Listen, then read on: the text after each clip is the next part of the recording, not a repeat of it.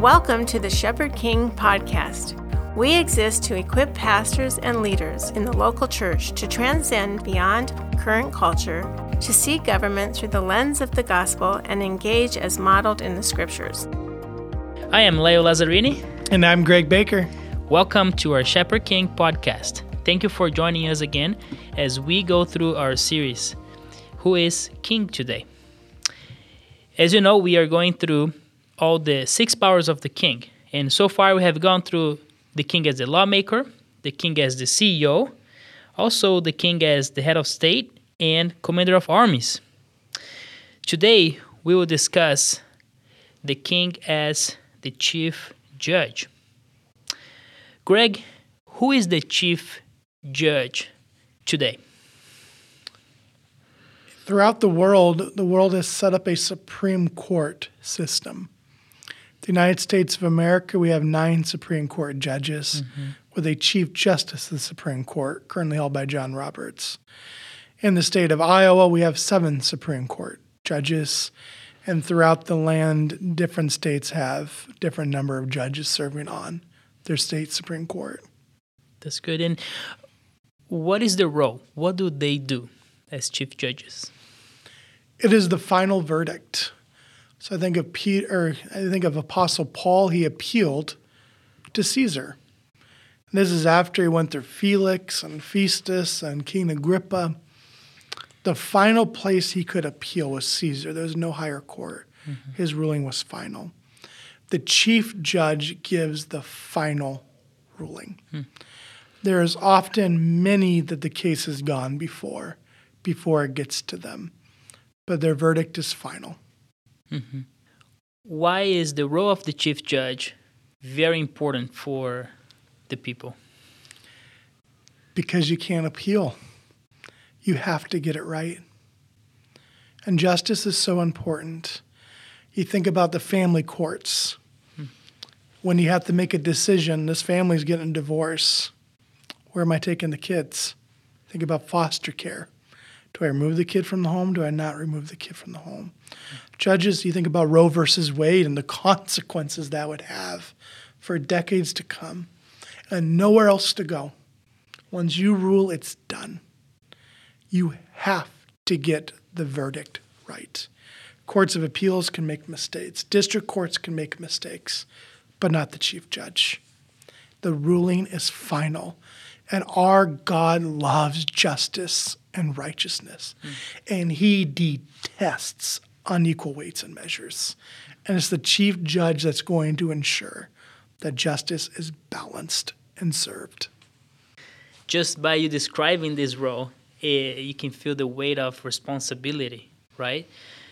Greg, what are some examples we can look to from the scriptures, but also throughout history, of kings that held that power of the chief judge and how that was uh, either a blessing or um, a burden for the people.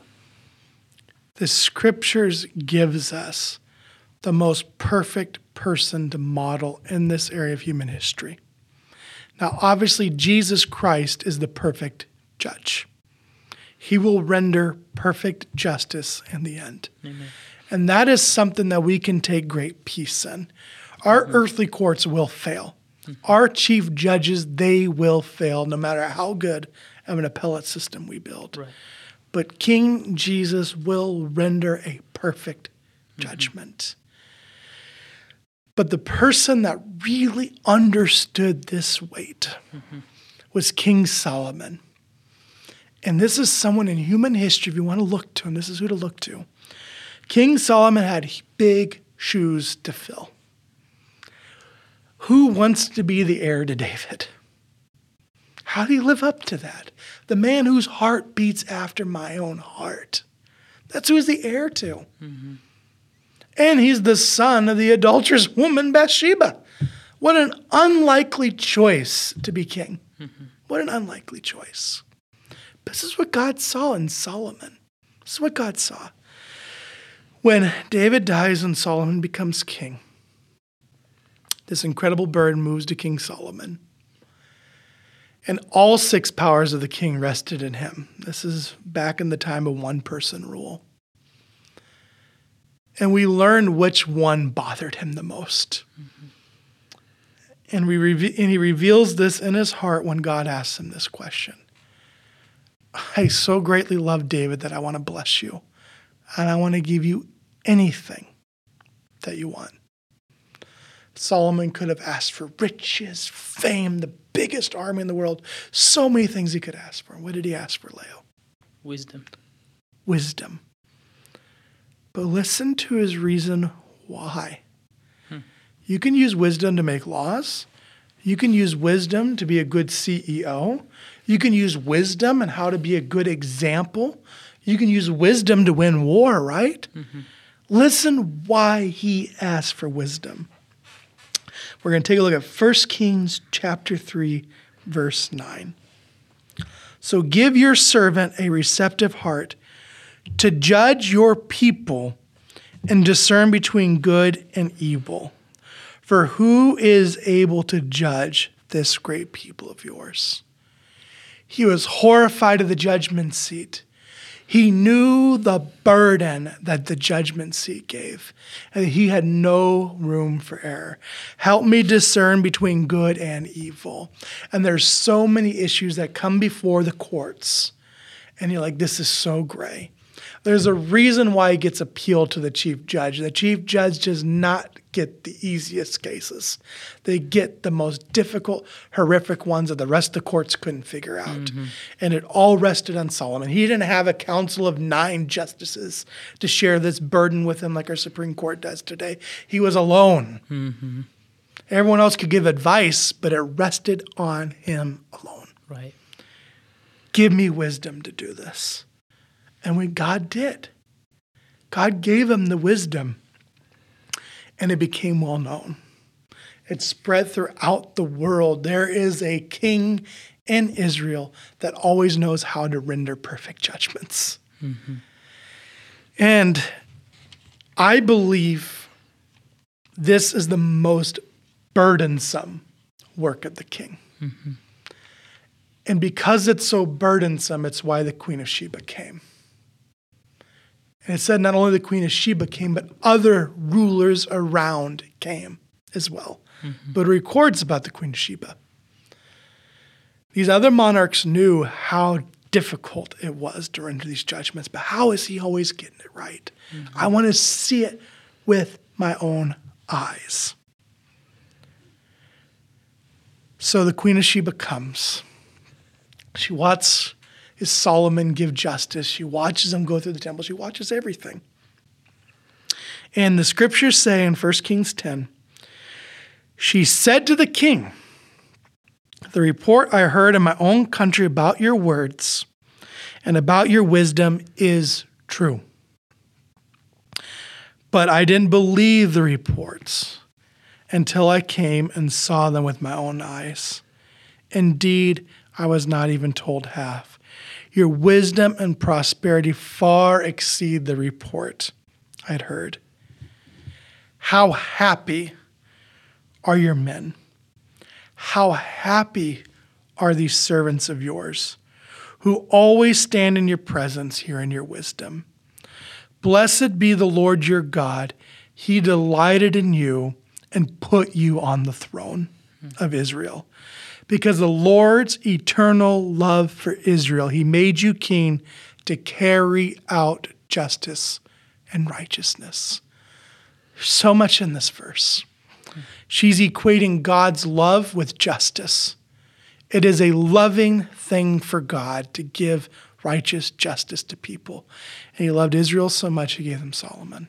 And he gave the Solomon the wisdom that he needed. And we talked in our very first episode about how gift that God has given an incredible gift of government Right. to the people, saved and unsaved, the same. Mm-hmm. And this is what he's talking about here. And listen, how happy are your men? Mm-hmm. The people are so blessed by righteous judgments. An unrighteous king given unrighteous verdicts is an oppressive king. But a king that brings good judgments brings peace. Justice brings peace, not disorder. And she gave glory to God. because she knew Solomon could not have had all that wisdom, that it came from the Lord. And Solomon knew it too. And I look at this and I think the high courts today must understand what Solomon understood so many years ago mm-hmm. and what the Queen of Sheba understood so many years ago. That the only way you're ever going to render perfect judgments is from wisdom outside of this world. Mm-hmm. It is wisdom from the King of Kings, the Lord of Lords, wisdom from God, wisdom from Christ. That is it. And those who don't understand this rule at their own peril. But not only do they suffer, the people suffer greatly under them.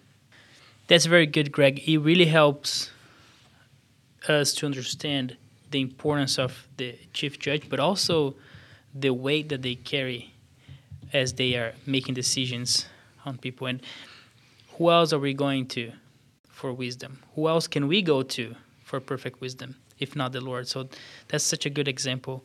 Greg, in history, maybe in the United States or throughout the world, what is an example of a king that held that power and blessed people uh, because he or she understood the importance of that power and like Solomon tried to execute that well. Our first Chief Justice, John Jay, he was not a perfect man. John Jay owned slaves. So there is a, a complexity in his history. But John Jay understood that he did not have the wisdom to be the Chief Justice. And you think about the burden that Solomon had of replacing David. John Jay had a, a similar time of a major burden. You've left the British Empire, you're gone. All this used to rest with King George III. And it is a lot easier to pick at the leader. It's a whole other thing to govern. Hmm. It's a whole other thing now that the buck stops at you. And now the buck stopped at John Jay mm-hmm. and the new U.S. Supreme Court. Gone were the days of appealing to London. Today, you're the final judge. Now, the American colonies, they are rendering just judgments right there in the colonies well before this. But the buck never stopped there. You could always appeal. Mm-hmm. And when we have an ability to appeal, it brings a safety net to us. Mm-hmm. It's gone. And John Jay understood this burden and he said, No human society has ever been able to maintain both order and freedom, both cohesiveness and liberty, apart from the moral precepts of the Christian religion. Should our republic ever forget this fundamental precept of governance, we will then be surely doomed. Hmm. He knew that there was nothing in him hmm. that could be a good chief judge. Hmm. He knew that uh, there's no superior race that could do this, that there's no superior education or human intellect, that only the Christian faith. And this knowledge is what made him a good chief justice. We're all going to make mistakes in our moral judgment, some far more egregious than others. But we have to ask ourselves are we the final say? Hmm. And if we're the final say when it comes to judgment, the scripture says the heart is deceptive above all things. Many ways seem right to a man, but in the end they lead to death. The righteous leader knows judgment must have a foundation outside of themselves. King Solomon got this. Mm-hmm.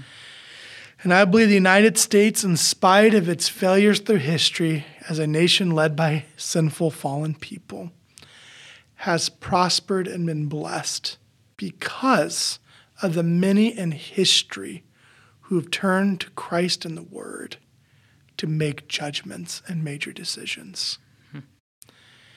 And any nation that does this will build a foundation that can last. But any nation that strays will perish. And we saw that in Israel. Many kings later from Solomon would not do this, including his own son, Rehoboam. Hmm. Rehoboam did not turn to God when he inherited the throne. He turned to his inexperienced young friends. And did the kingdom suffer? It split in 2 mm-hmm. That's how off his judgments were. The chief judge matters greatly, and the chief judge must be submitted to the ultimate chief judge. That's what Solomon taught us. That is so good, Greg. The same time that we are describing the importance of that role and the difficulty of that role and responsibility of it, it's great to know that we have the Creator, the God of the universe, that we can rely on to accomplish such a task. So, what a great example we find in Solomon and a great example in history that we can find people that have looked up to God for, for wisdom. So, thank you so much for sharing that with us today, Greg. Thank you for listening to the Shepherd King podcast. We hope that all these podcasts have been encouraging to you, and we hope to have you join us next time. Thank you. The Shepherd King podcast is brought to you by the Church Ambassador Network, a ministry of the Family Leader Foundation that inspires the church to engage government for the advance of God's kingdom. For more information about the Church Ambassador Network, or if you would like to donate, please visit our website, thefamilyleader.com backslash church.